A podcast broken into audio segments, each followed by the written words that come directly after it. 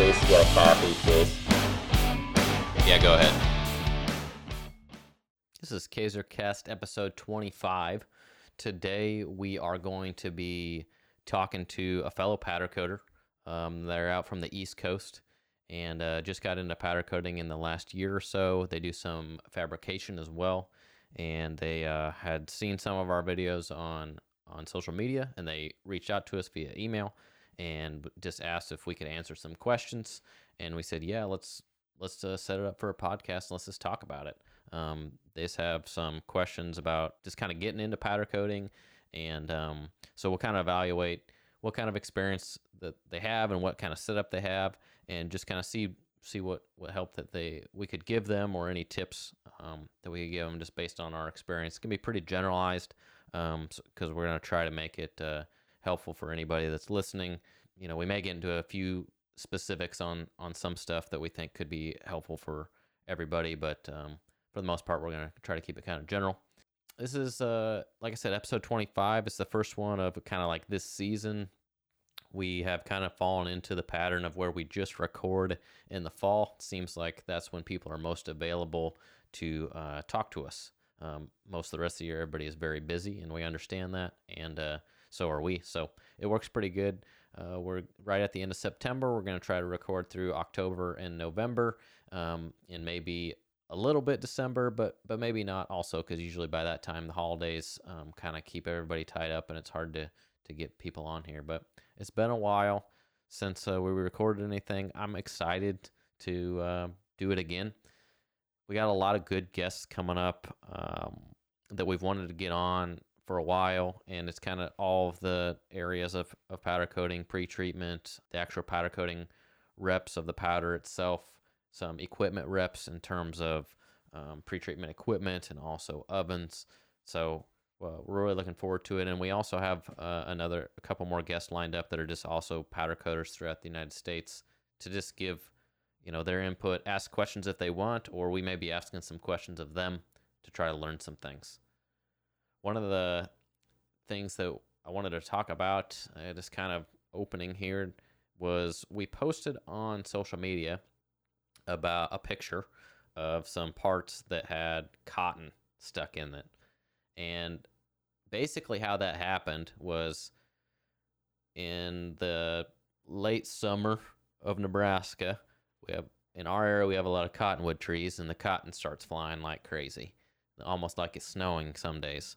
And so when we're in the middle of summer and it's really really hot, we usually have the roll up doors open and the powder coating shop because it gets so hot in there we try to keep air movement for the guys because when it's 100 degrees outside, it's usually a little bit hotter than that in the shop because we have the ovens going and they put off a lot of heat. So we're moving carts in and out of the oven of cured powder coated parts. And right when you pull them out of the oven, they're very hot and the powder is still sticky a little bit. Like if you had a glove on so you wouldn't burn your hand and you just went to grab a part, your glove would actually stick to it because the powder is still kind of sticky and gooey. Once it starts to cool down, even just a little bit, then that stickiness goes away and it's starting to be a hard, cool finish. So, right when you pull it out of the oven, it kind of has a little bit of that stickiness to it. We had the roll up doors open, and it just so happened all of a sudden at that point in the day, the cotton really started flying like crazy, and a lot of it swept into the shop and boom, landed on a cart of parts that just came out of the oven. So they were just full of cotton. And so at that point, it's just stuck in there. It's actually kind of like down melted in a little bit into the powder coating. So in order to make that look good, we had to go through and rework all that, sand it all back down, and recoat it. That was real bummer. Probably one of our low points of the summer, actually, in terms of how much rework that took and how far that set us back in terms of our production schedule.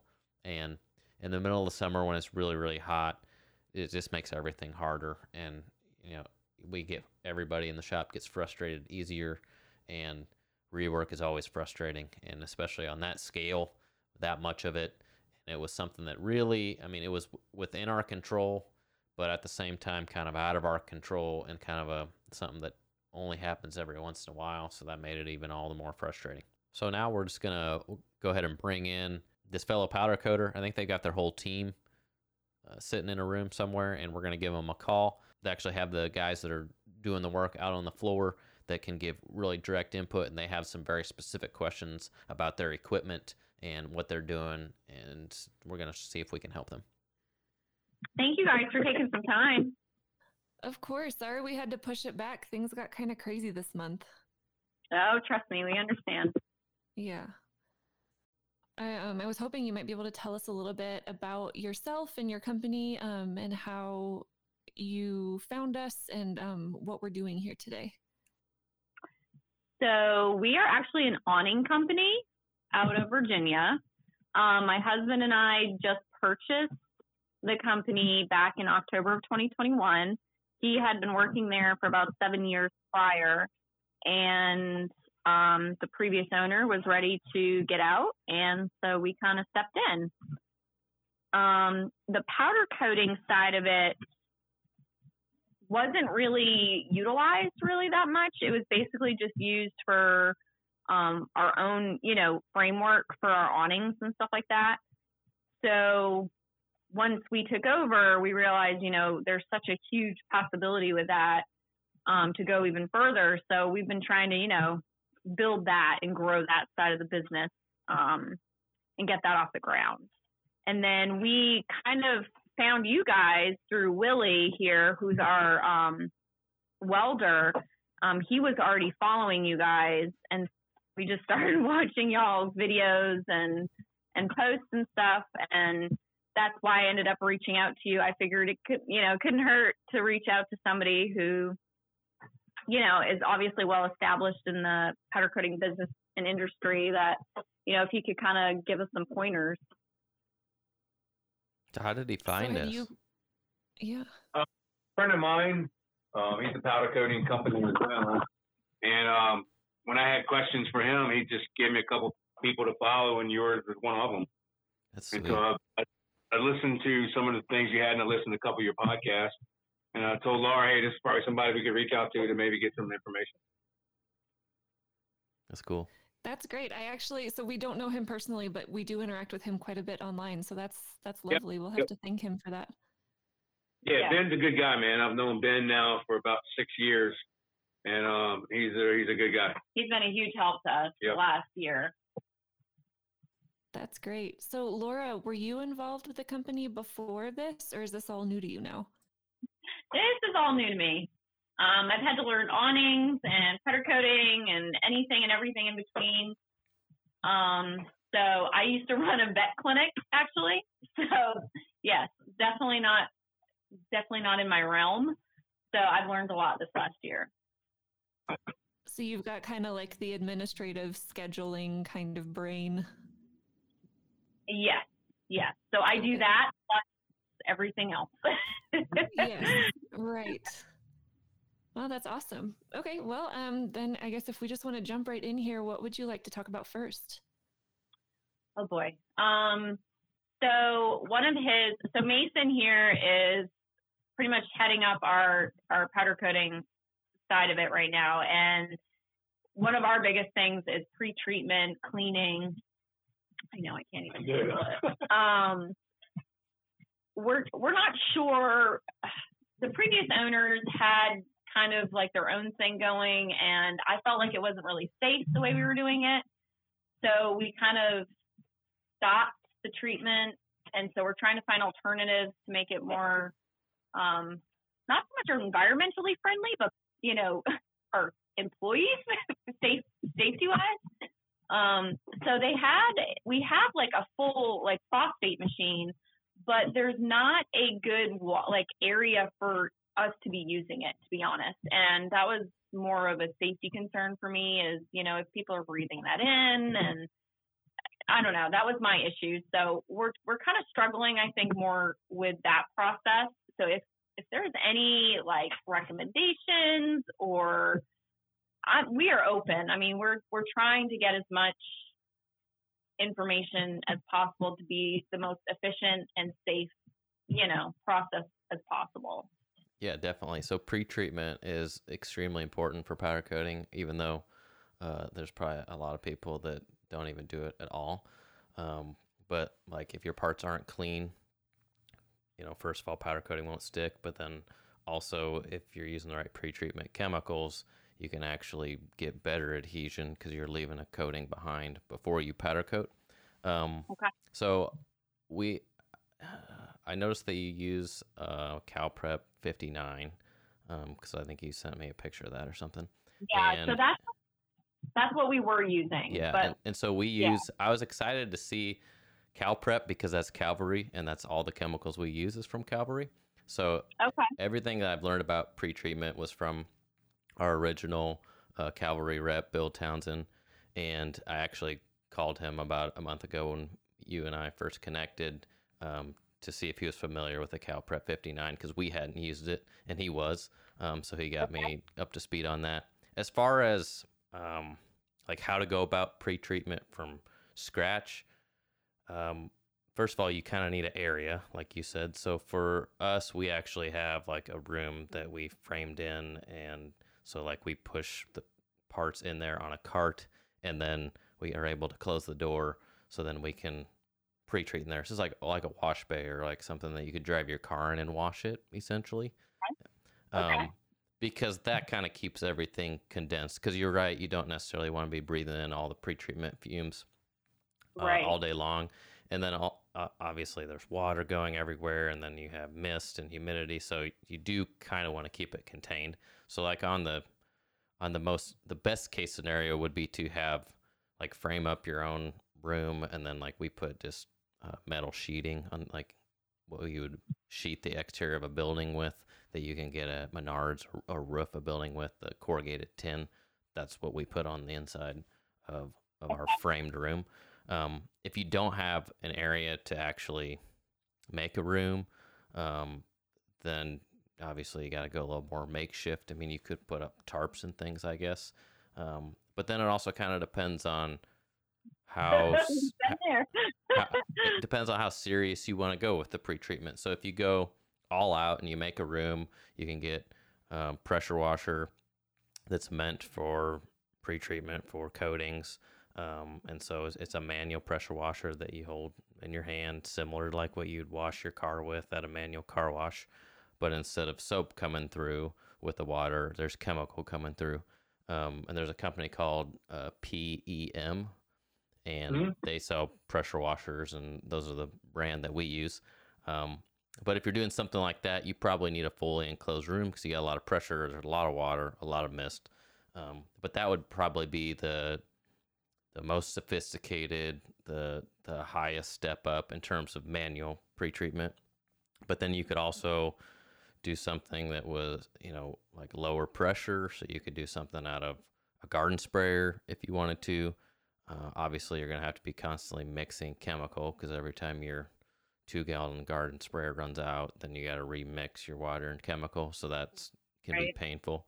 Um, Yeah. We have a, a low pressure setup uh, because since we're a job shop, we do really big things. So the big pressure washer works good for that. But we also do thousands of little tiny pieces that are super super light, and so doing using really high pressure on those just makes them fly around and fall off the cart. So we have like a low pressure option um, that I was I've been thinking about kind of making it so it's a little bit more portable and being able to like so people could buy it from us because it's just a ton of different parts and pieces that I've gathered and got put together and it works really really well. Um, so that's something that that uh, probably would work for your guys' application. But then also you can go all the way down to just doing pre-treatment by hand. Um, there'd be a lot of people that would that are experts, I guess, in the powder coating industry that would say that no, you can't do it by hand, and that's not a good idea. But it's also better than nothing. So um, it just kind of depends on what you guys want to do. I, I assume you probably you want to make do with what you have. So is there at least like an area in the shop that you could do it as long as we weren't using significant amounts of volume of chemical? Um, you probably wouldn't have too bad of an issue with like the smell and things like that. Yeah, we do have the space to wall off an area, and that is definitely something that we've talked about doing. Um, so that is definitely a possibility for the for the future. And far as I got two questions for you. One, what PA, what P, uh, pressure do you guys use when you pressure wash? When you say high pressure, what do you roughly? Oh, that, what do you, like a typical pressure washer is around like 3,000 3,000 psi. So it's okay. You have like a big, huge, crazy hundred, like a ten thousand or something like that.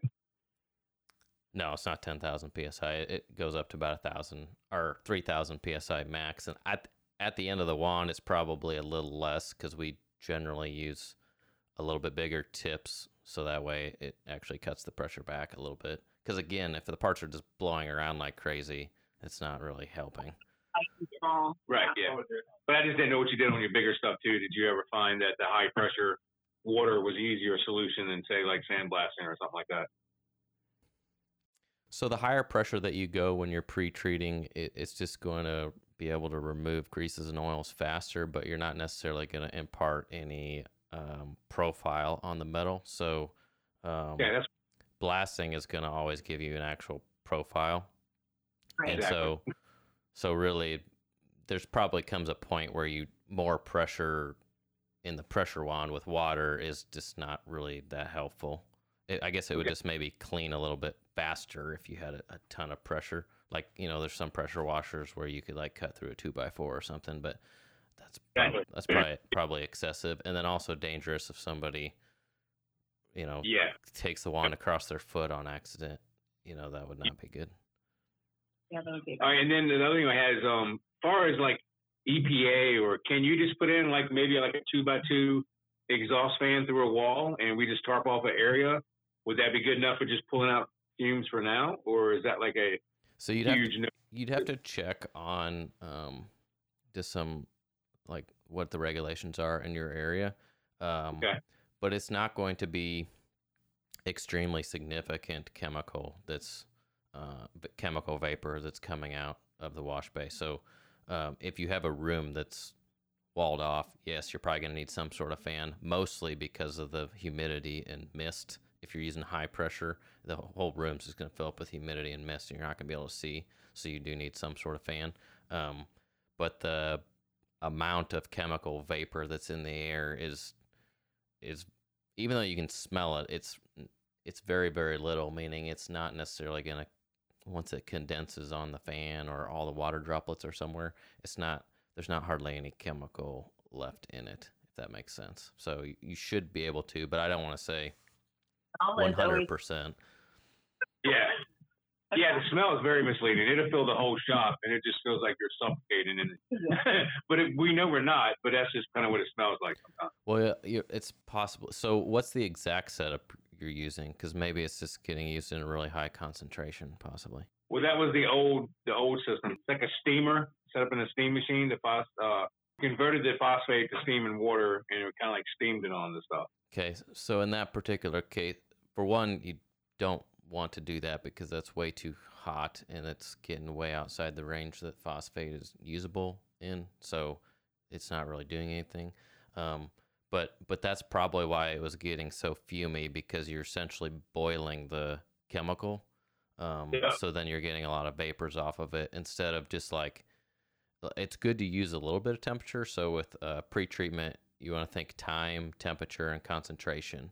Bill Townsend always says that. So time is how long you're spending on the part with water running across it, and temperature is if you're ice cold, it just doesn't clean as well as if you're like 100 to 120 degrees Fahrenheit. But if you're up to if you're up to boiling, then that's way too hot because you're way beyond the the chemistry uh, limitations of the whatever pretreatment chemical you're using. Um, and then the concentration would just be like how much chemical ratio to water that you're using. It would really to, it would be really hard to say what concentration you'd be getting out of the end of uh, a steam washer because it would depend on w- how much water was boiling off and how much chemical was boiling off. I would Okay. assume probably most water was if it smelled really really potent. Yeah, definitely. Yeah, definitely. At times, it would smell really, really potent. And which is why we I, I honestly just we stopped using it because Right. it's just really I I didn't like the fact that we weren't really sure on it you know what the Something just felt wrong. it didn't feel right. Exactly. Yeah it was just a gut instinct but we kind of all decided you know what? Let's not use this until we understand it fully. So yeah, and we and also with a with uh, steam washer, which there are people out there that would uh, swear by them and say that, that that's the only way to go, but you're That's not re- how- you're not really getting any. Uh, I would argue you're not really getting much contact time with the chemical, even if you're you know like holding it and it's right at it and there's steam coming out. There's in those washers that when you're really at, at high temperature and it's mostly steam, you're really not getting much water flow, really. So at that point, you're really not putting that much chemical on the part, right? You're kind of essentially fogging the part, if you will. Um, Right. It, it's not like you're running gallons of water across it. And so when we're talking about time, temperature, and concentration, the time portion is like contact time of the water chemical mixture running across the part itself. So you're probably going to need some sort of floor drain.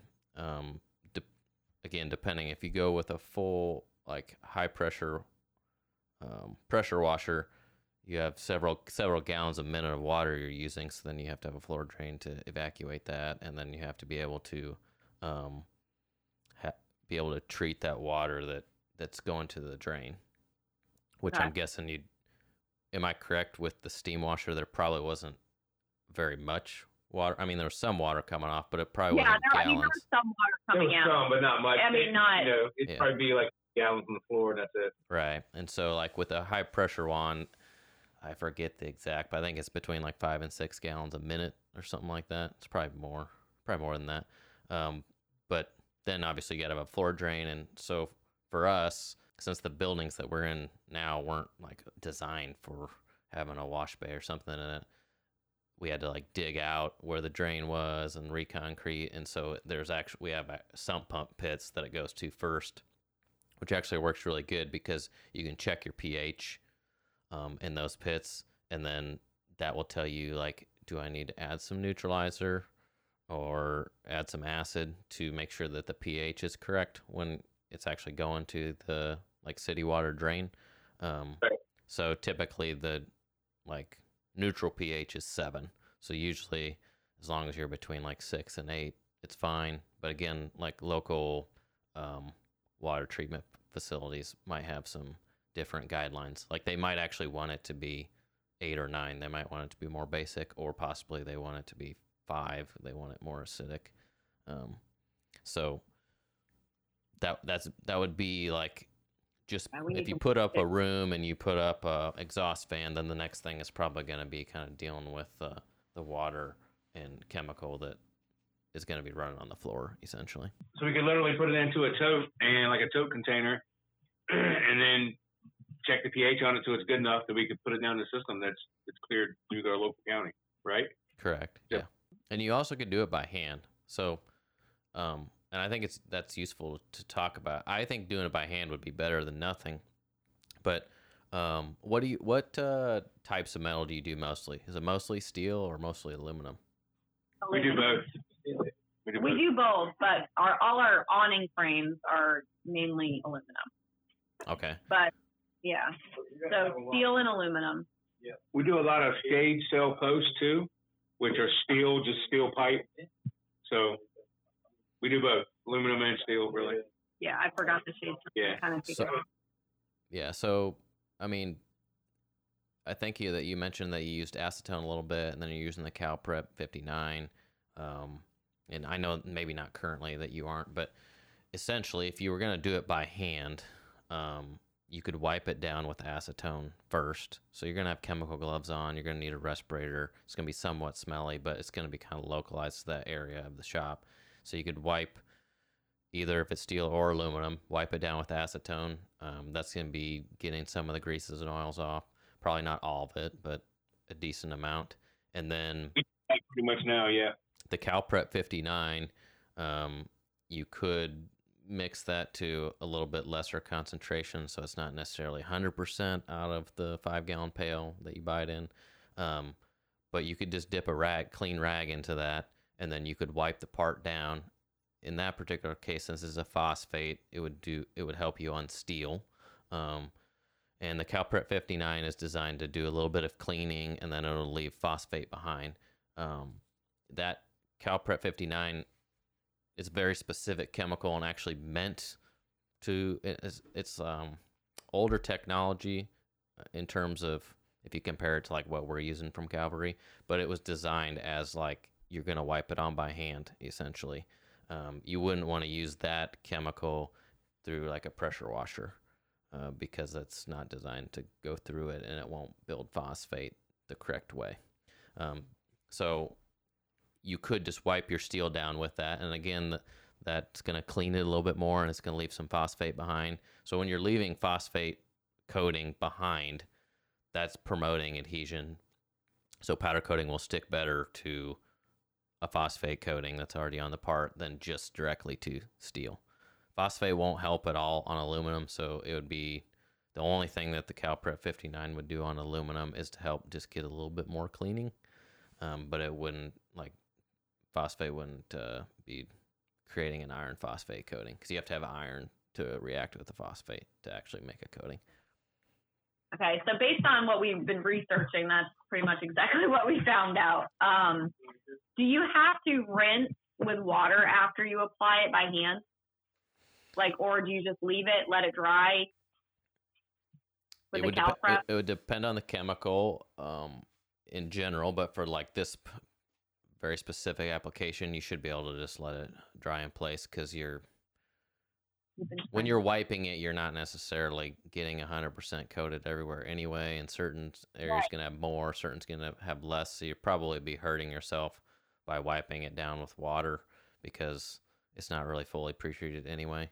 Because when you're doing it by hand, that it's going to be uneven. But that's better than nothing, also. No, So- no, but but we've been having issues with unevenness, and because the previous owners, you know, kind of had their way of doing it, and you know, we were kind of just trying to go with that, but then we were finding some inconsistencies, so we were trying to figure out what they were, and I think that So if- may have been one of the issues is that we were When you're saying that you're having inconsistencies, then was the why were you thinking that? Is the powder coating finish coming out bad, or well, it was kind of like flaking off. it wasn't being cleaned, and after it was being cleaned, it wasn't being looked at properly. Right, like the like prior, the process just wasn't being done right, so we were definitely seeing a difference. Yeah, typically if Um, it's going to be flaking off, it's probably just not clean to begin Clean, with. It's pro- right, it's probably exactly. not that too much phosphate was left behind. That would be pr- difficult to do by hand, I think. Okay. But as far as like doing it safely, in terms of like PPE, that's I think is important uh, in the wash bay. So since ours is fully enclosed and it has a fan in there, and a lot of what we're doing is a high pressure pressure washer, so there's a lot of mist, and if you're in there, you're gonna get wet basically. So our operators wear like rain pants, a rain jacket, um, a half face respirator with like good 3M cartridges on there. You can get those Yep. from any 3M dealer, and you al- can also purchase them off the internet. Um, and then safety glasses and a face shield and chemical gloves, some sort of chemical glove. So usually we're the pre-treatment operator is 100% decked out in gear. There's really no open skin available for chemical to get on it, and that's not um, that's not to say that if chemical got on your skin, that's going to burn you immediately, because it's not. Because typically you're using it in really small concentrations. So if you're if you're going to mix it up in a garden sprayer or it's coming out of a pressure wand, um, you're usually going to be between like two and five percent. Meaning, like if you have hundred gallons of water or 99 gallons of water and one gallon of chemical, that's one percent concentration. So Right. Okay. and it'd be the same thing if you want to do it by hand. You would just pour a little, you know, you just mix in a separate bucket. Uh, you know, you wouldn't have a, you won't want to take the hundred percent concentrated Cal Prep 59 and dip a rag in it and then just be Right, wiping it right. on the part. You wanna want to get some water mixture in with it. So should we like just power wash and clean it real good, and then prep it with the phosphate? Are we talking about your current setup or are we talking like an ideal situation? Well, I mean, what's an ideal? Like, I mean, ideally ideally we would um if you had a a wash bay and we were doing a high pressure washer we would get a phosphate from Calvary that's meant to go through a pressure washer and we would be using that to clean and pre-treat at the same time essentially you you could you could go more sophisticated and get like a degreasing chemical from Calvary. Um, that's though all it does is help emulsify the oils and get them off the part, and you get them rinsed away, and then you grab your other wand because usually the pressure washers from PEM have two wands, so you can have two different chemicals readily available. And so then you, after you degreased, then you could go um, and do your iron phosphate if it was steel, and that would start. It would clean a little bit because typically they're formulated to have a little bit of cleaning to get any greases and oils um, gone, and then it starts to build phosphate because it's you're using the phosphate itself. Um, if you're gonna keep using like CalPrep 59, which is designed to be by hand, then you wouldn't put that through the pressure wand. So you could just pressure wash it first. I don't know that it's gonna really help getting it clean if you're just using water, though. You know, you're Right. gonna, gonna need probably something in the pressure washer or some sort of degreasing chemical to help um, start getting rid of the oils. What is your process when you're going to go do mild steel? When you're going to when you're going to powder coat it, do you remove all the mill scale? Do you go to bare metal? What is y'all's Okay. method of doing? Okay, so we could have we would have two options to start with. So if the customer has raw steel that they're bringing to us, I'll usually ask, "Do you want it blasted first? Nine times out of ten, they say no because they don't want the added extra cost. But if we blasted it first, then we're blasting all the way down to near white metal. So we have Right. really, really good clean steel with a good profile. There's no mill scale left, and there's really no grease and oil left. The other side would be um, that we're not. And that that, go that ahead. is best, right? Wouldn't that be the best way to always do it that way? You're you can? correct. Yes, yes, you're correct. And so if you have a piece of blasted steel and it's blasted well, then we hang that on a cart. It goes into the wash bay, and we just do iron phosphate right away because there's really no greases and oils left on it. So you are you're immediately building phosphate. Um, and then our phosphate that we use is uh, formulated to just dry in place. So it's just blasted phosphate and then goes into the oven and dries off. So that's very quick pre-treatment on blasted steel. If it's non-blasted, if it's super super oily and greasy, we'll degrease it first, meaning we'll grab our wand that's the high pressure wand that is hooked up to degreaser and we'll hit it with degreaser first. And that's usually a little more sudsy, kind of soapy looking when it's going on. Um, and it's it, it's a high pH chemical, more basic because that mixes well with organics and oils that are on the part and helps get those lifted off the part and rinsed away. And then the uh, pressure wands from PEM have a little plunger, so you then you can just switch over and have only water. So your second step is just rinsing it with water, getting rid of all the degreaser, and hopefully most of the grease and oils are going off with the degreaser. And then the third step is iron phosphate out of your pressure wand. Um, and again, usually the iron phosphates are formulated so that um, it'll have a little bit of cleaning in it still to get a little bit of the grease and oils that are still left gone, and then it starts building a iron phosphate coating. Um, and then we just would let it dry in place. There are a lot of companies and a lot of phosphates that you can get that they'll say you have to rinse that, you can't let it dry in place. So then you have to listen to what they're saying because they formulated it a specific way. But the one that we use, it just dries in place. Okay. I would recommend um, sticking with Calvary. We that's the only Is that chemical we've yeah that's the only chemical we've ever used. Um, but it we've never had any problems with it, and it it does really really well in all the uh, sophisticated testing that we've had to do for some of the projects that we work on.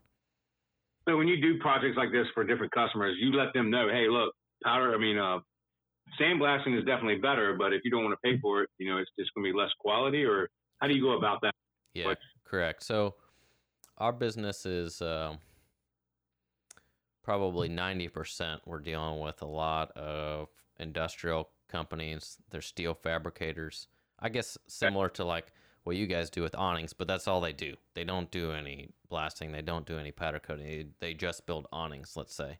And so my first thing would when they would bring a project to me it would be like is this going outside and they say yes and i would say okay then i think we need to blast it because it, the powder's going to last way longer outside if we blast it because we have way better adhesion And sometimes they'll say, no, I don't want to do that because I know it's going to cost more or whatever. Or I quote it and they don't want the blasting. And so then I just tell them, well, just so you know, after about a year, it's a pretty high chance that powder is going to start flaking off in some areas if this is sitting outside in weather conditions all year round because you don't have very good adhesion.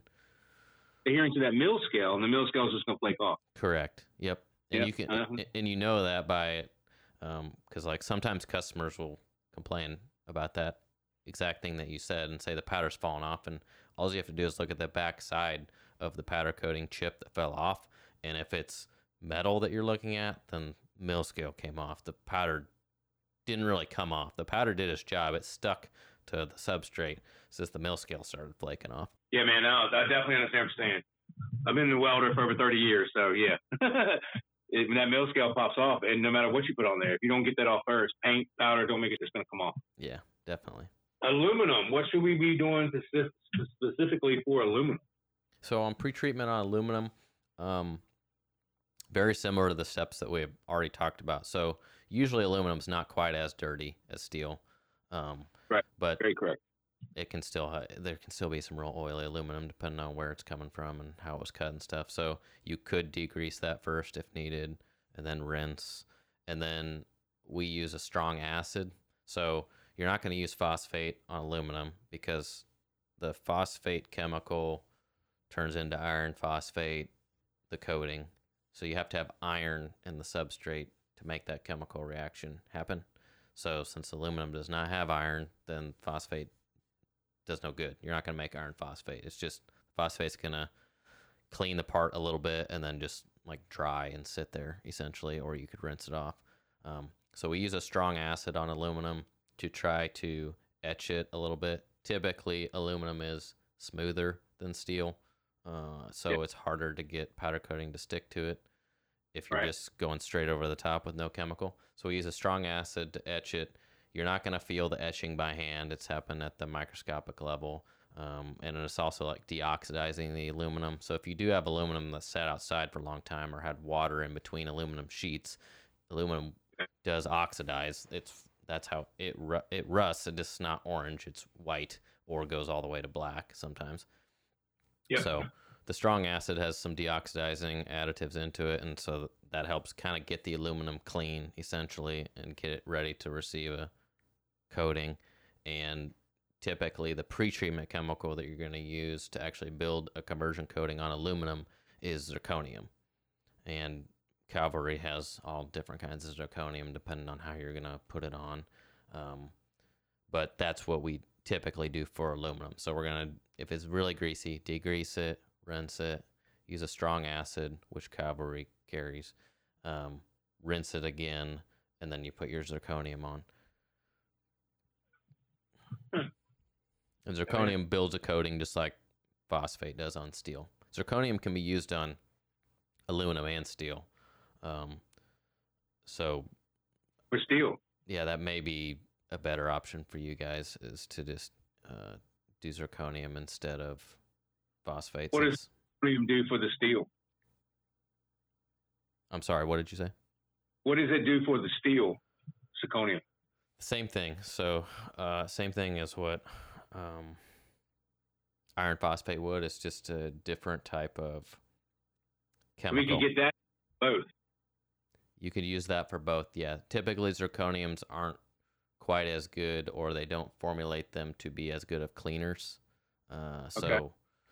Um, a lot of the time, if somebody wants to use zirconium on steel, they do the entire process that we already talked about, including phosphate. Then they rinse it and then put zirconium on last Okay. to get Okay. to get a even better pretreatment. So essentially, like uh, the phosphate's going to lay a coating on there, but there's going to be some voids in it. So it's not going to be perfect. The zirconium would like fill in those voids to give you, you know. So then when you look at it under a microscope, you're, now you're like, oh yeah, now it's a really good conversion coating, and there's I can't see any metal or technically underneath. Um, because Would that be good enough to cover like minor, say, you know, 120 grit scratches? it's not going to fill the scratches. No. So we're Okay. not we're not okay, talking. Yeah, any of the pre-treatment coatings that we talk about, you, it's definitely not going to be that thick. You're not going to see them. So uh, you're gonna see the only way you're gonna tell that phosphate's on a steel part is it usually starts to turn blue or a little bit purple, sometimes goldish.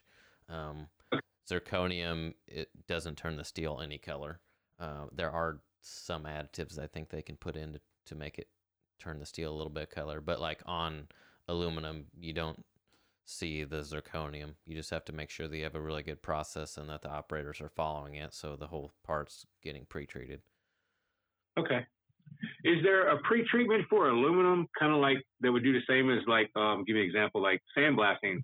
Say you got a part that is scratched with aluminum. When you sandblast over that, even though it's still scratched, it kind of just fades away because of the texturing issue, I guess. Is there any etching material that would do that as well, or is that only going to come from powder coat? Uh, so you're saying to, to get rid of the scratch so you don't see it when it comes after you coat over Yeah. top of it. So if right. We're- and like, the sandblasting doesn't really get rid of it, but it just kind of gives more of an even coat all across the aluminum and just kind of gives the appearance correct. Right. Yeah. It blends it in. yeah. So we do a lot of um, just pre-treat and powder coat on aluminum. Um, not very much blasting on, Okay. on aluminum, and so to get rid of those deep scratches, we sand them out with a DA sander. Yep. Okay. So we That's had- what I figured. we do a lot of DA sanding. I, I think people would be surprised how much DA sanding that we do. It's No. huge. Oh no, no. Everything we do is aluminum, man, and it gets scratched so easy, right? Yes, So, absolutely, yes. and most of our stuff isn't even powder coated. You know, a lot of it are awning, so we have to get that stuff out. So we try to we try to blend it the best we can, but the DA is the only way, and then you just got to do the whole damn thing, you know. Right. Yep. Anyway, that's why we were trying to figure out if there's something a little faster, a little easier, but I guess there's just not. It would be a really, really strong acid to the point of like too dangerous to work with, probably if if it was going to be etching that much. Okay. So the acid that you were saying for the aluminum, um, is the PPE the same, Yeah. or do we need to Yep. have something you? Okay. Yep, it'd be the same. When I say strong acid, I guess um, it's just like on the pH scale, it's it's even lower. So like usually a phosphate, Oh, usually a phosphate goes on around uh, five to seven pH probably, and so like a stronger acid's gonna be down two and a half to four pH. So it's just more acidic, more aggressive. Okay. Okay. I just when when you said strong acid, I was you know wasn't sure what you Yeah. meant by that. and then and then the, um when you get into something like a strong acid that works really good on aluminum you wouldn't be able to use that on steel uh, because since it's so acidic it would rust the steel immediately so right when you Yep. put it on the steel immediately it would just flash rust and then realistically you should blast all that off essentially before you went forward if you accidentally used the wrong chemical and rusted it You've definitely been in that issue before. Okay. Very cool. Um, one of the questions I have, um, just in the last few months, uh, we've kind of been just playing around with different uh, powder suppliers, and really haven't found one that is living up to its um, standards. I guess. What do you have a specific powder supplier you use?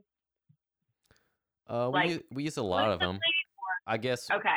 I guess um but what what are the problems, I guess? Is it that the powder's so we're bad just or well it's like almost so lately like i said we've been just trying different different companies just to see you know what the best result is and um so this one company we've tried recently we've just seen a lot of specks like you know Okay. in our black it'll be specks of white or orange or i mean just random Okay. random colors so far i mean like i said we were just trying different ones just to you know see if there was other options and that was an issue we had with them. We have been using um, um which we we've had pretty good luck with.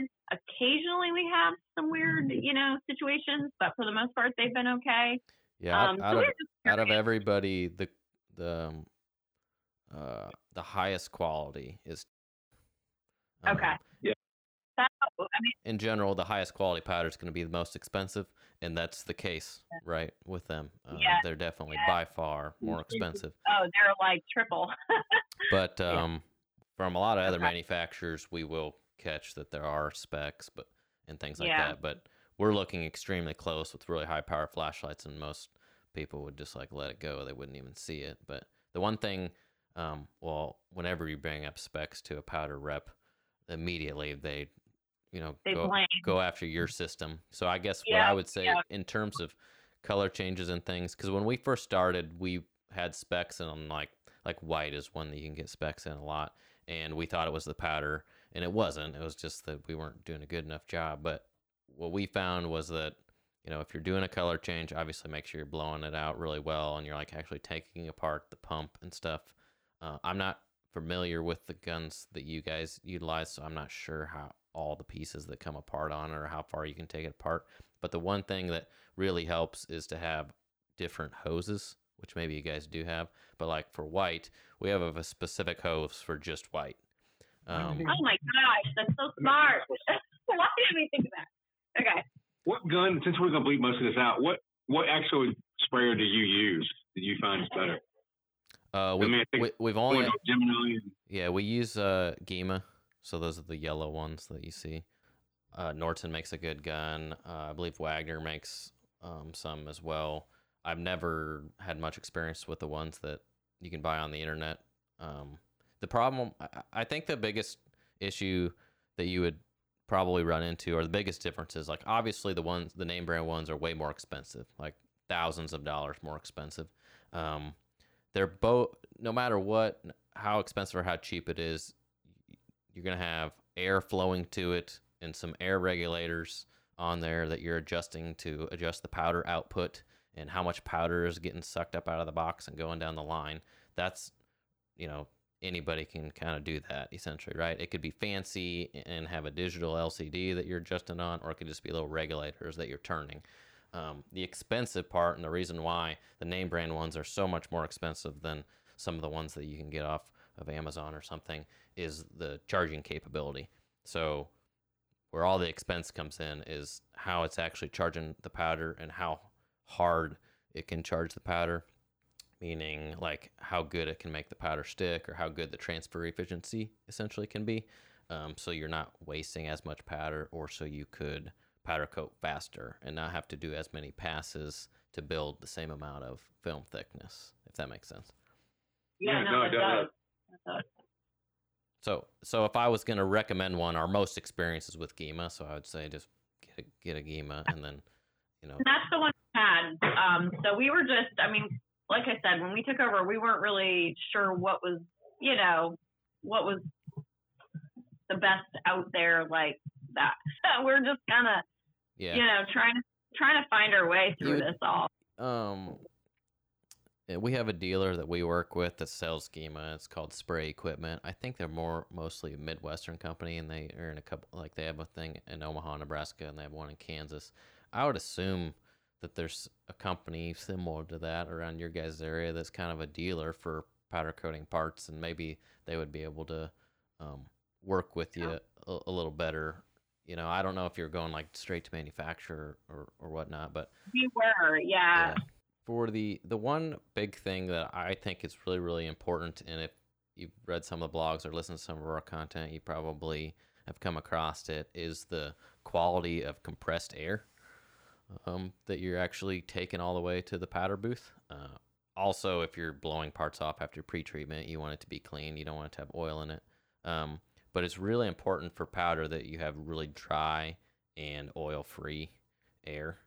Um, so you sent me some pictures, and you've got you. It looks like you've got a that Eaton compressor is your bigger one, and that one looks like it probably runs your blast operation or goes to your blast pod. Yeah. And then there's that Ingersoll Rand tan one that kind of stands next to it, and that one supplies air to the powder booth. Is that correct? Correct. Okay. So uh, so those are two different kind of compressors. The Eaton is going to be like a rotary screw. So that mixes oil with the air. So um, you typically have really oily air coming out of a rotary screw compressor, which is like the same type of air compressor we use. We use a different brand, but this, we use a rotary screw for blasting. Um, but that oil coming out is very or that air coming out is very oily. So you want to make sure that you filter that really well. Um, that Ingersoll Rand one that you have standing up, that's a reciprocating compressor. So that one is just like it has the piston up on top, and that's how it compresses the air. So that really doesn't have much oil because you're just mostly you're just compressing air essentially. Um, but that gets the air very, very, very hot. So then usually you have some condensation issues, uh, meaning Okay. that the air We need a the, the air that you're going all the way to the powder gun, if you don't dry it anywhere, then you probably have some moisture, and so then that would be like it could create some clumping, but but what you would see curing out could be just like weird random fish eyes or or craters or something like that.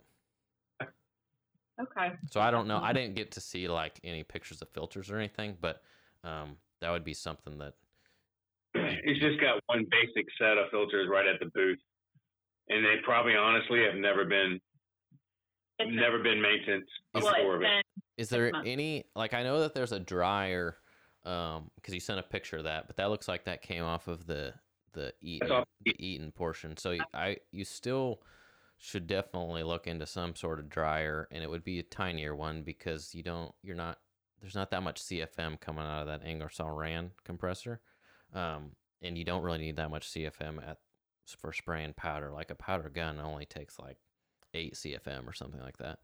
Um, so the dryer could be small, but that would be something probably beneficial to look into because you basically nothing's going to get the wa- the water out of that really hot air coming out of the Ingersoll Rand compressor. Like a filter, a filter trap is going to just get a little bit of water out, but if you don't have a dryer, you're not actually getting the um, all the moisture out of the air. I guess you're not getting the humidity out of the air. Would be the best way to put it. And uh, I have a question for KV and UA settings because our, our machine has a KV, but it also has a UA setting. I can find anything on that. Okay, so uh, kV is the voltage, and it's kilovolts. So the K stands for a thousand. So whatever is reading on the screen, it's times a thousand. And then UA is microamps. So anytime that we're dealing with uh, electricity, uh, voltage, and amperage. Um, so for like a straight analogy to just regular electricity, uh, this is about the easiest way to think about it, and then we'll kind of translate it to what it's doing in the booth. So if you're running electricity down a wire in your house to power your light, um, voltage is what is pushing the power, the electricity down the line. So you have high voltage at, at one end, let's say, and that actually it's like the difference in voltage between the two ends of the wire is what's pushing the uh, electricity through, and then the amperage is the actual current that's flowing through the wire. So when we're in the powder booth and you have your KVs and microamps, the Nordsons and Gemas and Wagners, they have them set up so you have both those setting options. But when you start spraying powder, it's it'll actually auto vary them a little bit to kind of even them out. I'm guessing not the cheaper version guns don't do that, but um, if you turn your KV like uh, a Gema will go up to 100 kV. I don't. So low. I'm just gonna use that for example. I'm not sure how high your guys's goes. Probably 100. Um, so that's your max voltage, and then you go up to 100 microamps. The U stands for micro, so 100 microamps, and so now you're at max voltage and max amperage. Um, so you're gonna charge the powder really, really hard, and generally when you do that, it's probably gonna back ionize, meaning that you're gonna get so much charge on the part that the powder doesn't have really anywhere to land consistently, and so then it just starts dancing around. It makes those little snowflakes on the part. Um, on the flip side, if you turn them both way down, then the powder doesn't really like to stick to the part hardly at all because there's no charge anymore. So it's not, you know, it's just like throwing powder at the part by hand. Um, so typically, if you turn, let's say you turn KV all the way up to 100, you can think about that you're kind of, when you pull the trigger on the gun, you're creating electric field between the gun and the part. So if you have really, really high KV, you're creating a strong field. So the powder has a direct, a, a good way, um, kind of a direct path to the part, and you have a big potential difference to kind of like push the powder. And then the microamps is kind of like the charge that the powder is actually carrying with it and going to kind of hold with it when it sticks on the part and keep it on the part, if you will. Um, so it really depends on the part and the scenario and how the particular gun is working, where you need to dial those in. But in general, I wouldn't put those up at full max because usually that's just hard to, as an operator, to not overcharge the part. Um, a lot of time, kind of keep the voltage somewhat high. So let's again, I don't know how is is 100 kV. Is that what yours guys goes up to, or what? What's the what does it let you go up to? Normally, I'm running like 40 kV, and one of them, the, one of the machines stuck on 56 UA, but the other one I try to run around 40 kV and 20 UA. That would that'd be probably about right. Again, when we talk about different units, that could be totally different, right? Like 40 kV and 20 UA on a Gema could be different than it shouldn't be, but it could be if you go to a different brand, just depending on the parts that are inside, right? But but yeah, I would say that that would be reasonable. And if you're not getting powder to stick, then you need to turn them both up probably. Um, and then if you're if you're getting uh, like Faraday cages or like corners where powder won't suck in because of the charge and it just won't go. Like they just it coats everything but the little, little tight corner. Then you need to start pulling usually microamps, the UA down first, um, and then you could start bringing KV down if that doesn't work. But usually to get in a tight area, if you pull the UA down, um, it'll start getting into that tighter area better. Okay. Awesome. So it might be worth just to invest in a new Gemma, Gema, whatever you want to call it. Yeah, because these are just. Yeah, I mean, we were, ju- yeah, I we mean, were they- just trying to get by. great, Yeah. And I, like I said, I, I think that uh, I don't think that you're at a huge or to anybody out there that's using a cheaper version from wherever you can buy it. I don't think you had a huge disadvantage because, like I said, the moving the powder through the gun is just air, and nobody's really doing that any different. Just you just do it um, with regulators. It's just the charging portion, and um, I I don't know. I can't say for sure, but my guess is that you'd be able to get a smoother, not as orange peeled finish with a more expensive gun. Um, still being able to, but being able to go even faster than what you are now. Because I think it, since that it auto varies the voltage in microamps, it allows you to run higher, um, but it like makes up for if your gun to part distance is not quite right. So it, it it kind of helps you from overcharging the part on accident. So it's a little more operator friendly, I guess. It gives you more room for error. Okay.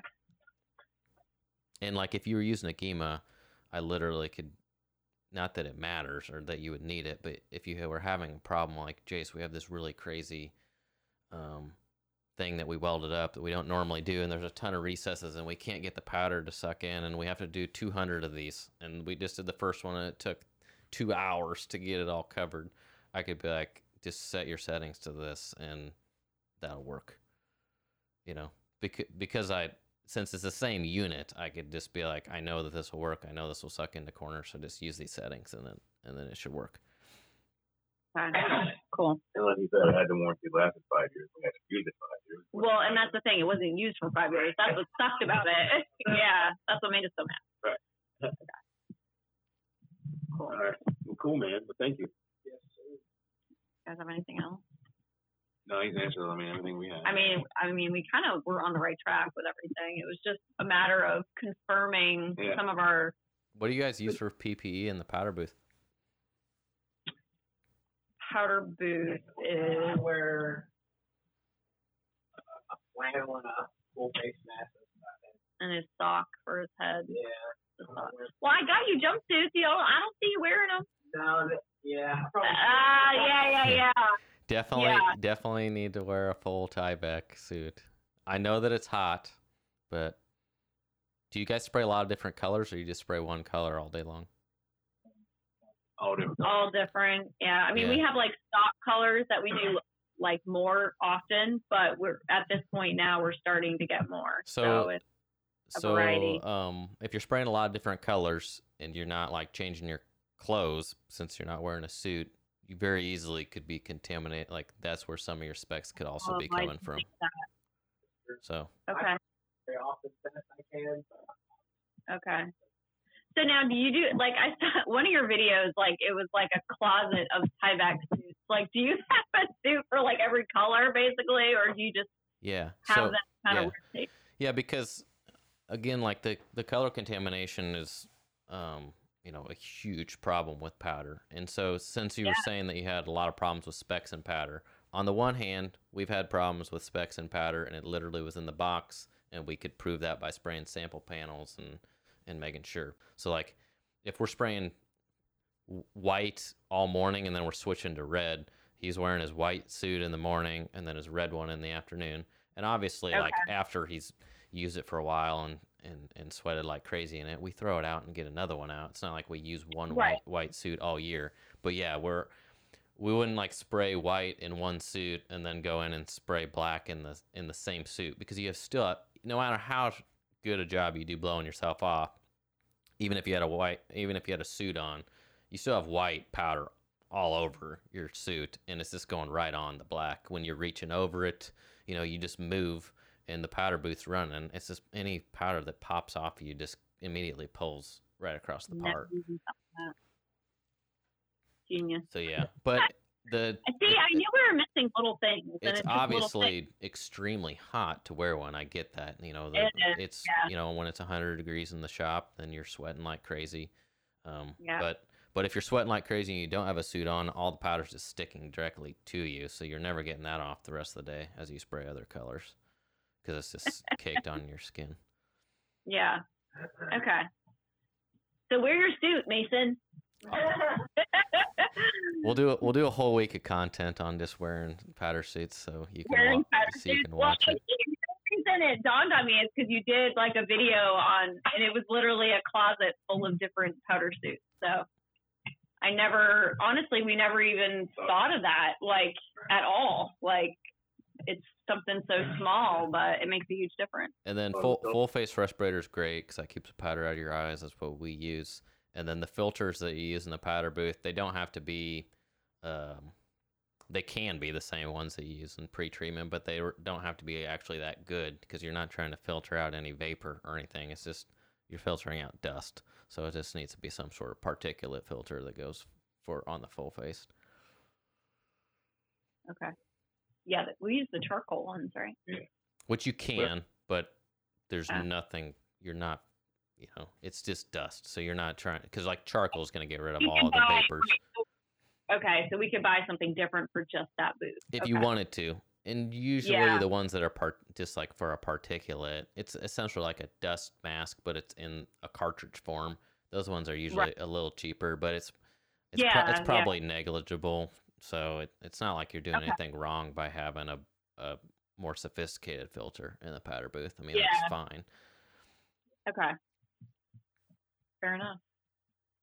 Gosh, that's just little things. Yeah. Makes difference. And then when you're doing your uh, going back to the air, and if you guys do uh, get a dryer for that, uh, Ingersoll Rand, um, then you you still want to have some decent filters. Um, Okay. So usually, uh, if you just like Google, like Ingersoll Rand has all kinds of air filters you can get, but um, I usually do like two stages of air filters. Usually one is like one micron, which is like the size of filter. Um, Okay. And that knocks out like r- really big, heavy stuff essentially and gets most of the oil. Um, and then there's 0.01 micron, which is a finer one. So I usually use that as like two stages. Um, and so like after it comes, usually before it goes into the dryer, I use the one micron. So like comes out of the compressor and hits a filter before it goes into the dryer because that way we're filtering out any like pieces of rust or something that's coming out of the air tank. Um, so it doesn't hit go into the dryer and mess it up.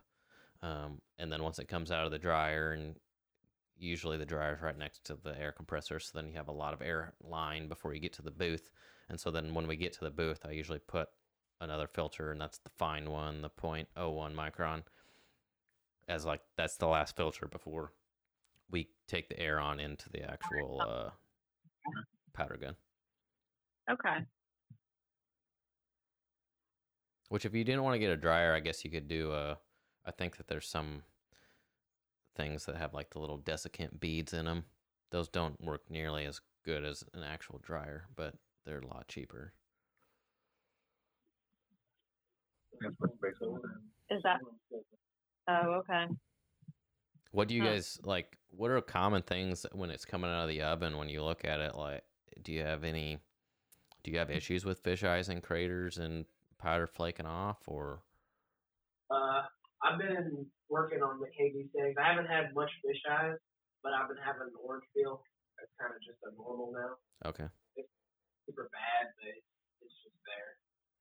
And sometimes that depends on the actual powder. So like typically like doesn't it lays a lot smoother than a coating that's a third the cost or whatever uh, because it's just formulated way better and has better raw materials. But then also um, gun to part distance is really important for orange peel. So all of the videos that you see uh, on the internet of everybody that are spraying their wheels fancy colors and they have the gun like a half an inch from the part, that's way too close.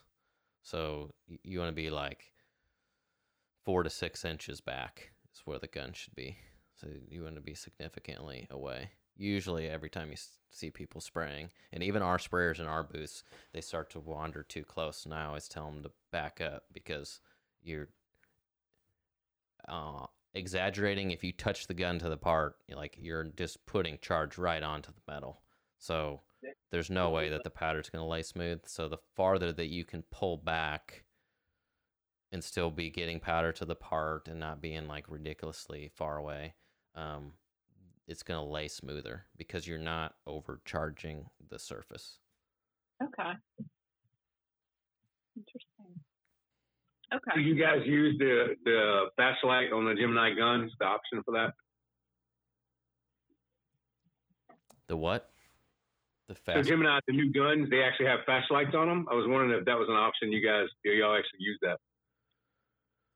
Gemma, I'm sorry, I said Gema. Gemini. Gema, Gema. Gema, Oh, Gema. That's fine. I don't. I haven't seen. I haven't seen that there's an option for a flashlight from the factory, but I'll have to look at that. We usually don't use a flashlight, but on some of the things that we spray, where it's like a big frame and you can't really see what you're doing because you have to get underneath of it, then we just like attach our own flashlight to the top of the gun.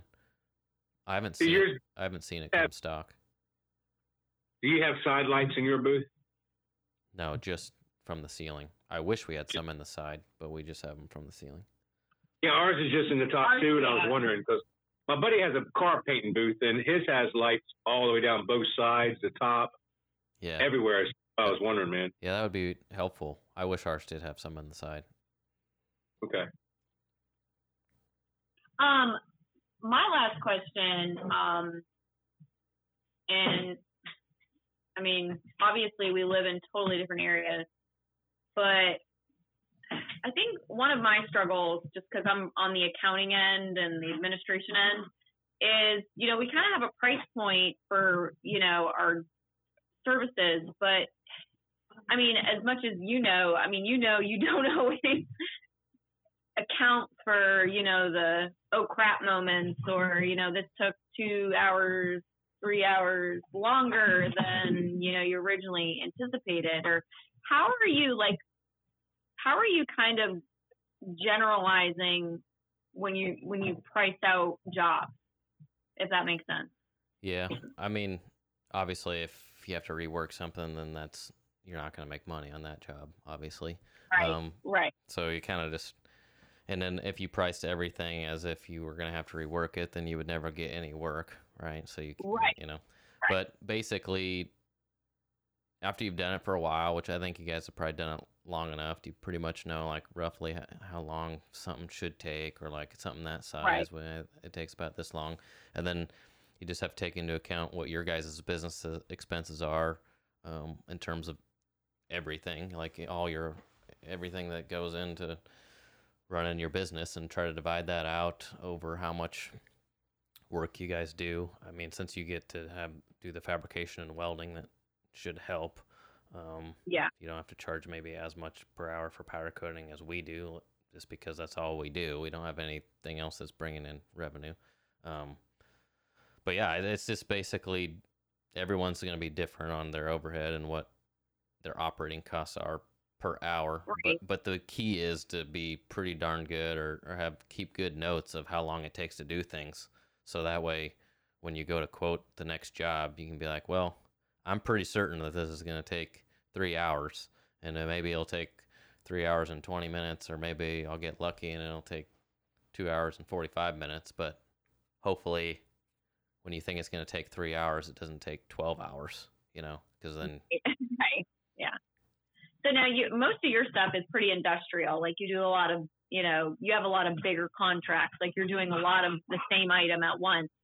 Um, so like one of the things that we've encountered is, you know, people will drop off things and you know, they say or they claim, you know, when they when we first see the items, it's one thing, but then when we start taking it apart, Hmm. you know, it turns into more than what we originally thought.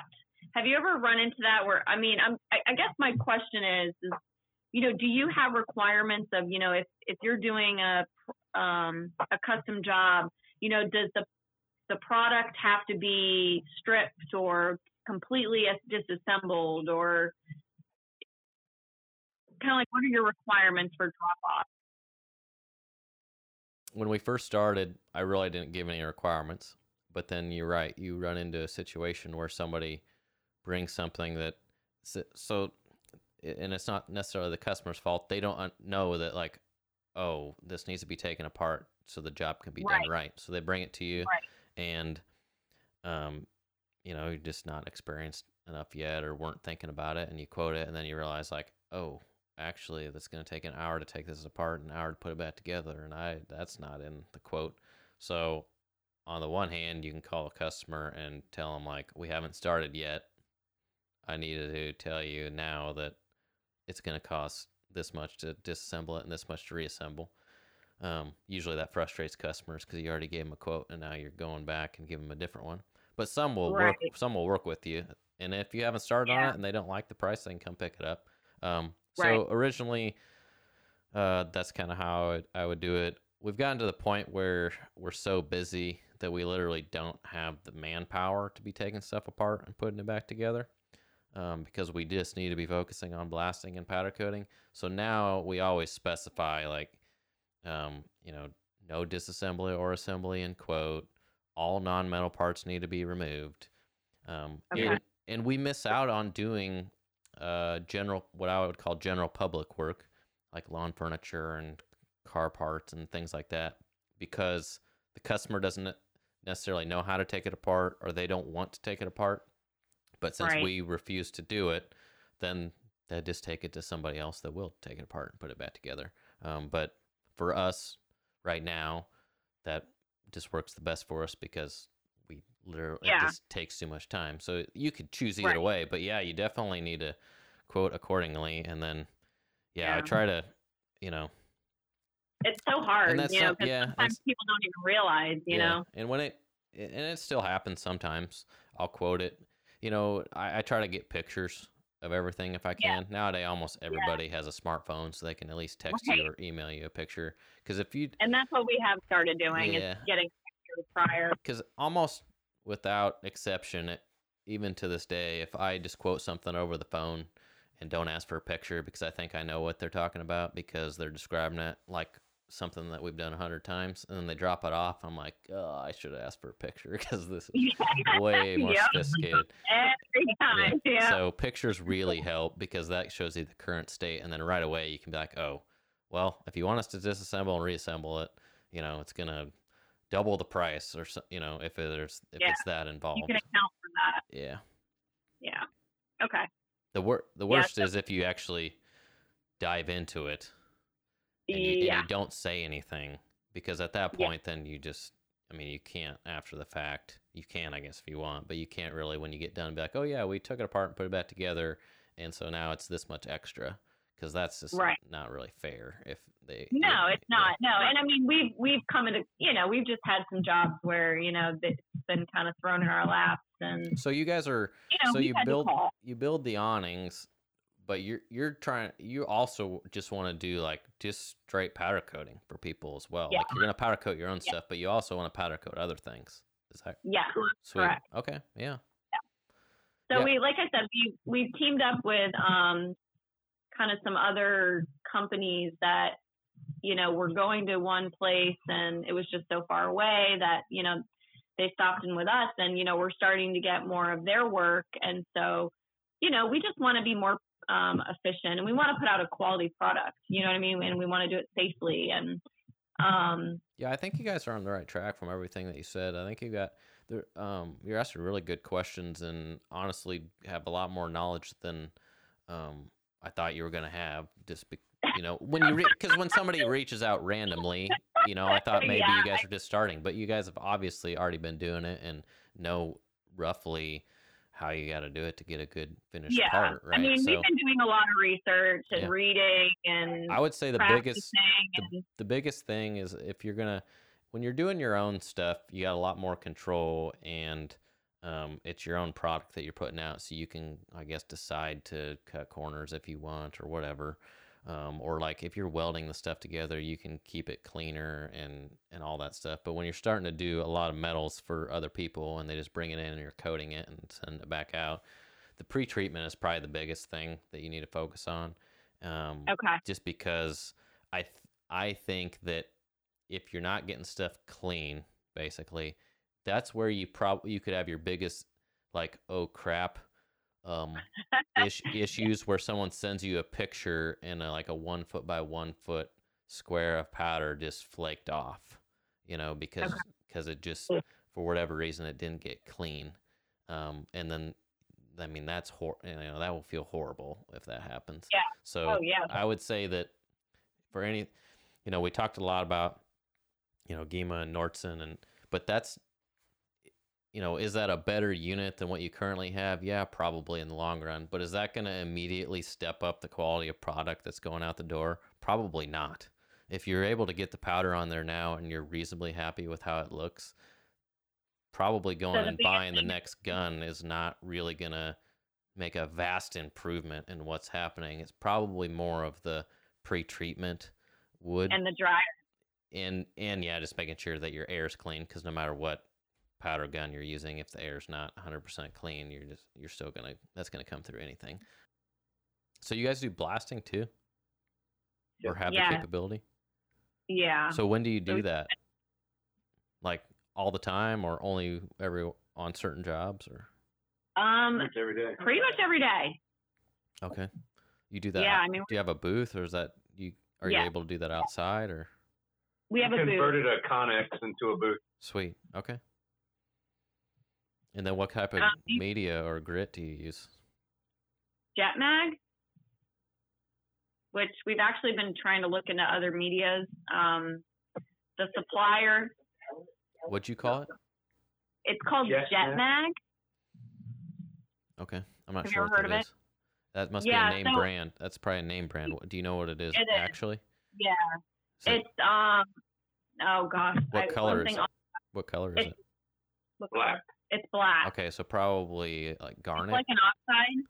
No, it's not garnet. It is. It's like a special formulated. Oh gosh, you're gonna ask me. It's like a black. That's the name. coal slag.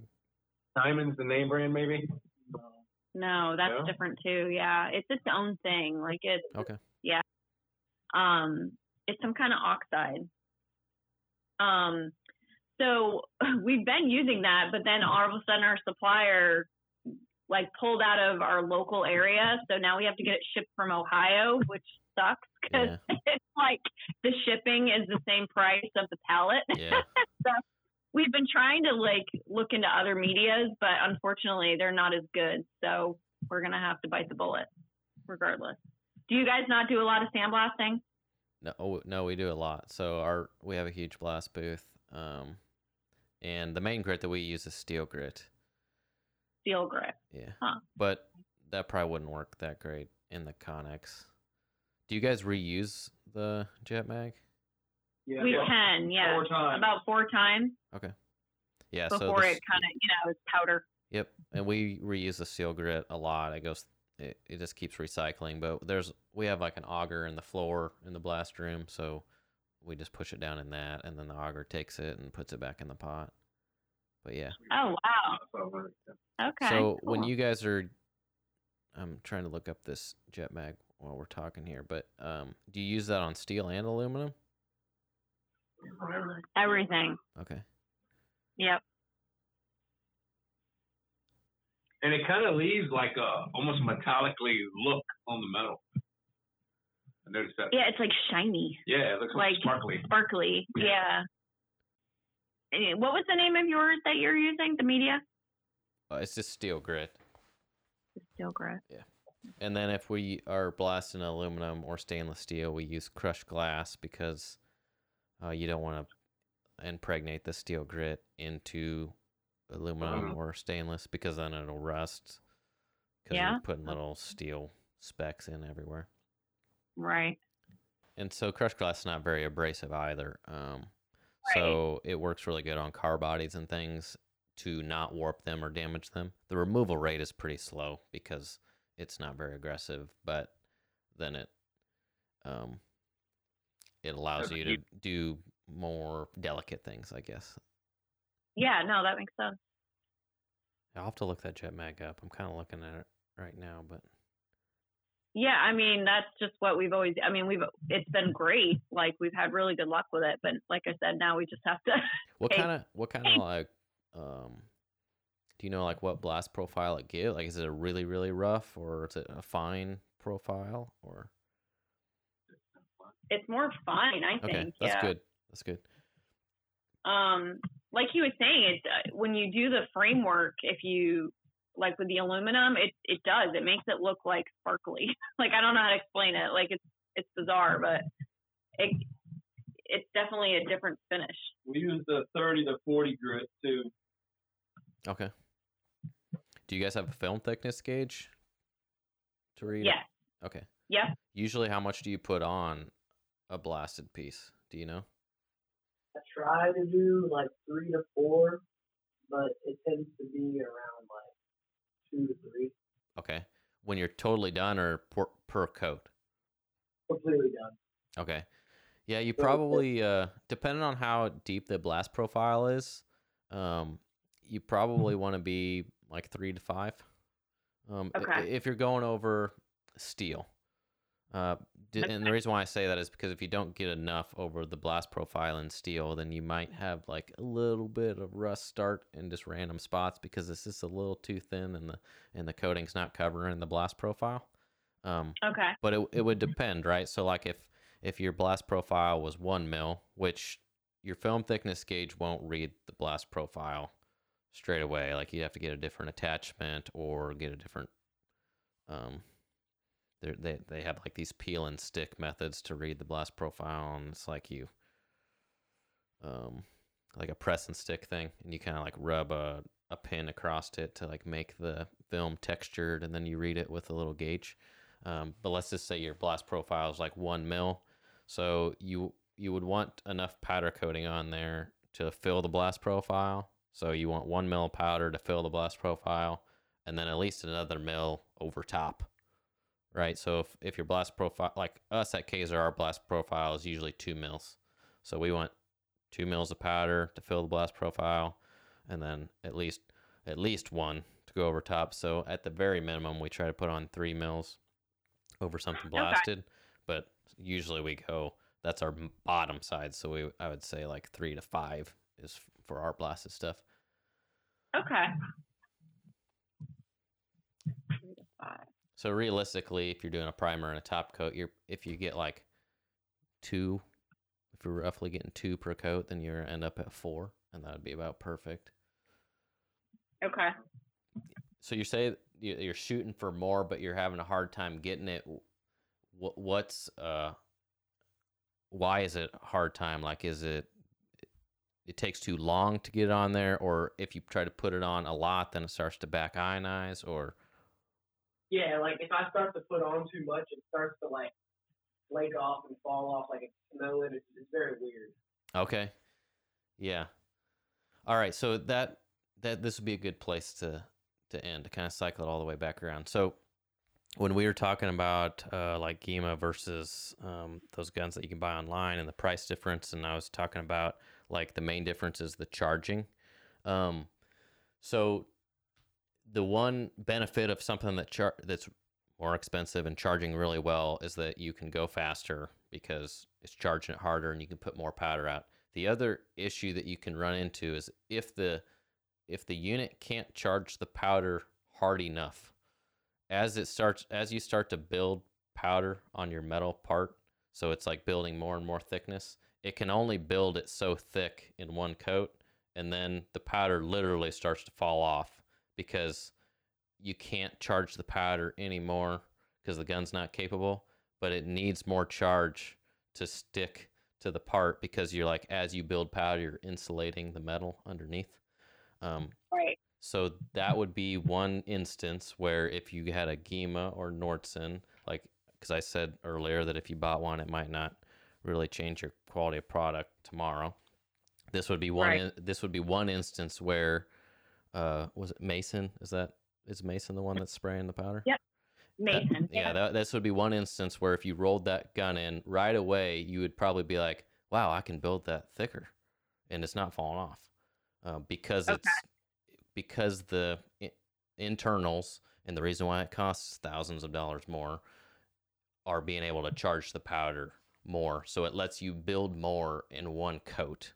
Um, so then, so then you could, when you're shooting for the three to four, like you said, you would easily be able to do that in two coats because you'd be able to be putting more on, and it wouldn't just be falling off on you. Okay.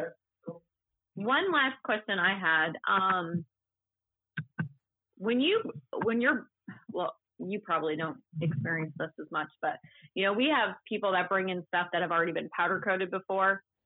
Do you recommend completely stripping everything? Because some people are like, oh, you can just throw, you know, just powder coat right over it. Yeah, my response to that is no, we can't. So we're gonna blast it all off. Um, but blasting off powder takes a really long time. So, It does. but yeah, yeah, we don't. I normally Okay. won't go right over the top of someone's old powder coated part because you just can't guarantee adhesion at all. You know, Right. You, don't could- know what. Yeah, you could powder coat it and it could all fall off. You could powder coat it and there could be a weird oil on there that you didn't know about, and now it's all fish-eyed and looks terrible. And then at that point, you're probably gonna have to blast it anyway to make it look good. Right. So yeah, anything that comes anything that comes in, um, we won't coat right over the top. We always blast all the way off. We won't even coat over a part that somebody else blasted. We re-blast it and then powder coat it or paint it. Okay. Um, Yeah, I mean, we've been that's kind of what we've been doing is telling people, but you know, you know, customers always try to tell you what you should do. oh yeah, So, I know. yeah. I just I just I, I go back to like, okay, we've done that before, and we frustrated a lot of customers by doing that because the powder ended up falling off right away, and so we just don't Yeah. we don't do that. And and I'll say there Yeah. are other powder coaters in town. They might do it for you. You could take it there, but I'm just not comfortable. I'm going to give you a bad product, and I know you're going to be frustrated. So, Yeah. But we do the one time where we will powder coat over powder coat is like in a rework scenario where we powder coated it and it's like, oh, we have a light spot, but we're just gonna have to reshoot this whole thing. Or oh, we got a cluster of fish eyes here. We'll sand and that. we can do that. yeah, we'll sand that area. We'll sand the whole thing because it's it's still on our cart. No one's really touched it. Nothing foreign has gotten on it because it's just been right in our shop. So then we'll just sand it all really good and blow it off, uh, and then spray another coat on it. So we're comfortable doing that. But once it leaves our shop and comes back, then I'm not really comfortable coating over it anymore. To go back to that, though, to coat over it, you do you sand the whole thing over again, right? You rough it all up. Yeah, you need to you need to rough it all up there. I've had some powder reps tell me that you don't need to on this particular chemistry of powder, but if you don't scuff it all up, um, then powder will flake off. I, it's it's literally like there was one time where uh, when we were first starting, we our process was like if we're going to rework it, we're going to sand the whole thing by hand, or I guess you could do it with a DA, but you could just sand it by hand with a sanding sponge or something to give it a roughness, and then we'd coat over the top. And then I had one rep say, "No, you don't need to do that. You can just powder coat right over top when you're reworking." So we did that, and literally it came out of the oven and it was like falling off, and the powder, the second coat or third coat, whatever it was, was falling off in sheets. I was like, "Okay, we're not gonna do that again." So yeah, definitely scuff it 100% everywhere because you need that after the powder's gone in and fully cured. You need the next coat of powder is not going to stick to or blend in or gel in with that fully cured coat. You have to have some mechanical abrasion there, so there's like something to it to stick into. Otherwise, it's just laying straight on top. Now, if you're Right. doing your if you're doing your primer and your top coat, when you prime, you're just gelling it. I would assume you just put it in the oven for a couple minutes to gel it. Yeah. Right? And then Yeah. you then you spray your top coat over top. That's great. That works well because the first coat isn't cured yet. It's still it's just gelled. So when it heats back up, it's still gelled, and the top coat just kind of mixes in with it a little bit and links together and cross links, and then you have a good coating there. But once you fully cure something, then the the next layer won't mix in and melt in and cross link into it. It just sits on top. Okay. No, man, confirm most of what. I was gonna say, yeah. I mean, we definitely we're on the right track. So That's great. Sounds like it. Well, hopefully you guys keep growing. How Yeah, long? So how long has it been? I think you might have said, but I forgot. How long ha- since you like Um, started doing the almost awnings? a year. Okay, sweet. Yeah. So we took over in 2021 of October. Um, and the awnings, I mean, they, they've been around for years, but the powder coating really hasn't had a chance to get off the ground. So that's what we're trying to do now is get that get that going. Yeah, I think you guys are on a really good track. You you got I, I, you got a lot of knowledge. I think you have more than you guys realize with just the experience that you've had this far. Because you were asking really really good questions, so it's obvious. It's obvious. to be that- honest, we were like, oh my gosh, we just feel like a bunch of morons. No. I mean, we were, you know, it's just been like a game of reading, and you, you know, I hate to say it, but you don't always know if you can trust what you're reading or if you're even getting the right information, or you know, that's the hard part nowadays is trusting what you're reading. Yeah, yeah, and even like uh, probably once a week something happens, and I'm sitting there looking at a part that's cured, and like, okay, what went wrong here? You know, like it just Yeah. there's there's so many different variables that you know stuff's gonna go wrong, and you're just gonna have to. You're not gonna know what it is, no matter how much experience you have, but you Right, you you have some learn. idea of where to kind of start, and then you problem solve it from there. But yeah, there's always there's always something when you're dealing with powder coating. Yeah, it's touchy. Well, I can't thank you enough for just taking the time Yeah. to talk with us. Like I said, we've taken some notes and hopefully we can put some of this into effect. I think the biggest things we were missing was the hoses for colors. That Hoses and probably hoses and clothes, Mason. Um jumpsuit. Um and they- definitely the sprayer. Do they make you be Right. do they make you be clean shaven to wear your respirator? Uh oh. Hey, if they don't, if they're not, we have a lot of beards in our Okay. shop. Thank you so much. I appreciate it. okay, we'll so talk to you nice later. to meet you all. Nice to you meet you. Bye. So that was a really good conversation. I hopefully that will be helpful to a lot of people. I think that we covered a lot of different things. I think that we talked about some ways that people that don't have all of the equipment that a huge powder coating shop has that you can still do powder coating. Okay, it's it's not the end of the world if you don't have the best of everything. You definitely can make do uh, as long as you're educated about what you're doing and you understand what the limitations of the equipment that you have. Um, you usually can work around things. Kind of getting back to what we talked about at the beginning of the show, where we had a, a really big rework issue this summer with the cotton. We posted about that on LinkedIn, and uh, quite a few people chimed in with some of the issues that they had.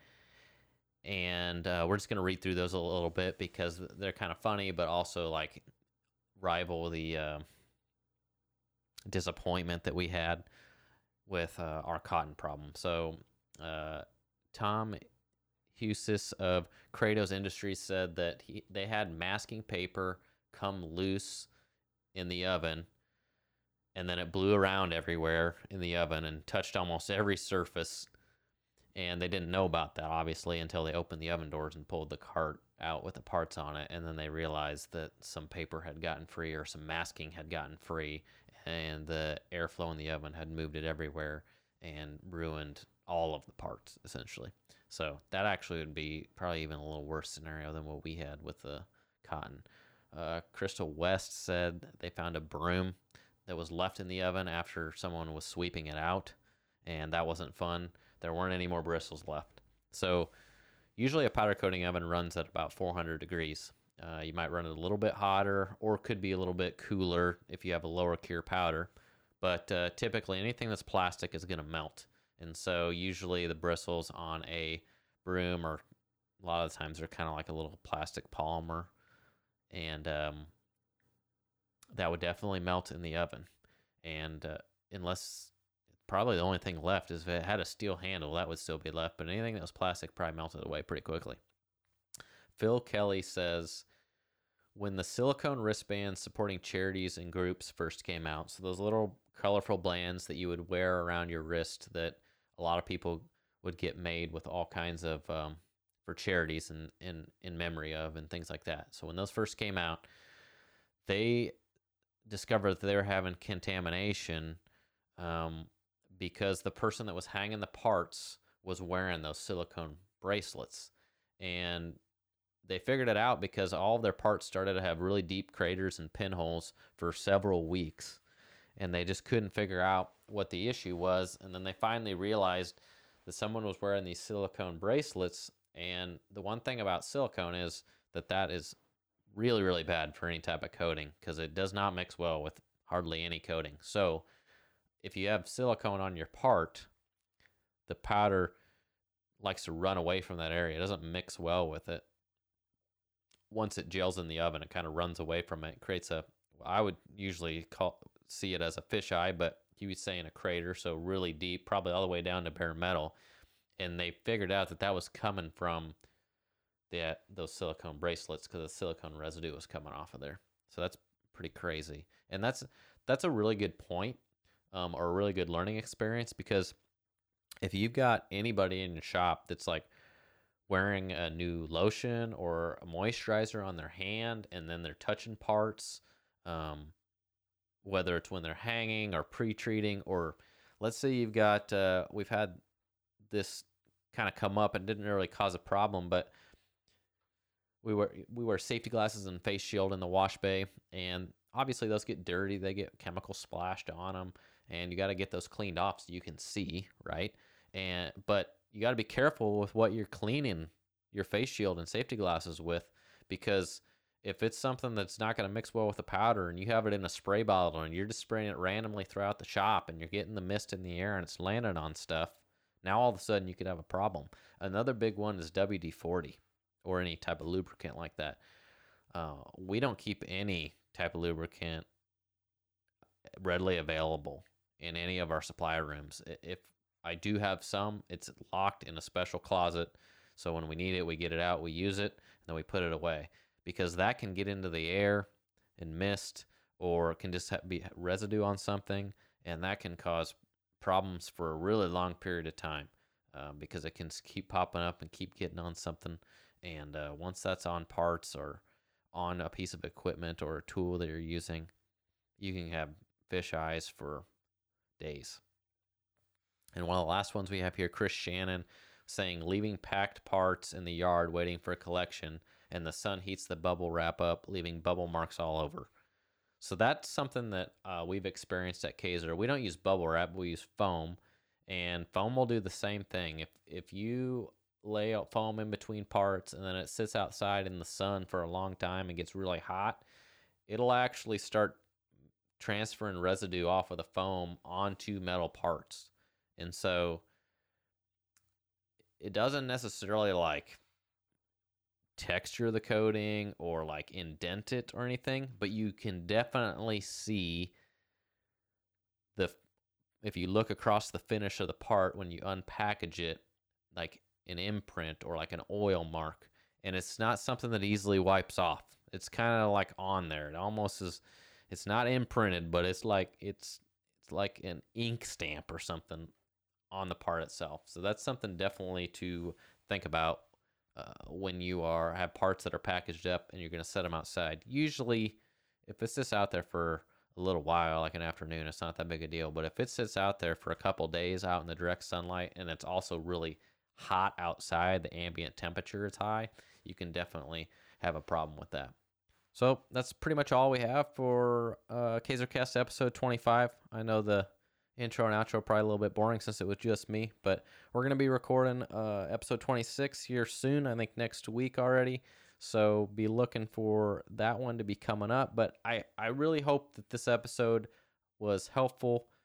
I think we answered a lot of general questions about powder coating and got a little more in depth than I normally do about things. So hopefully it's a little more educational and kind of fills in some of the blanks that I usually uh, don't talk about. So thanks for listening, and we will be back next week.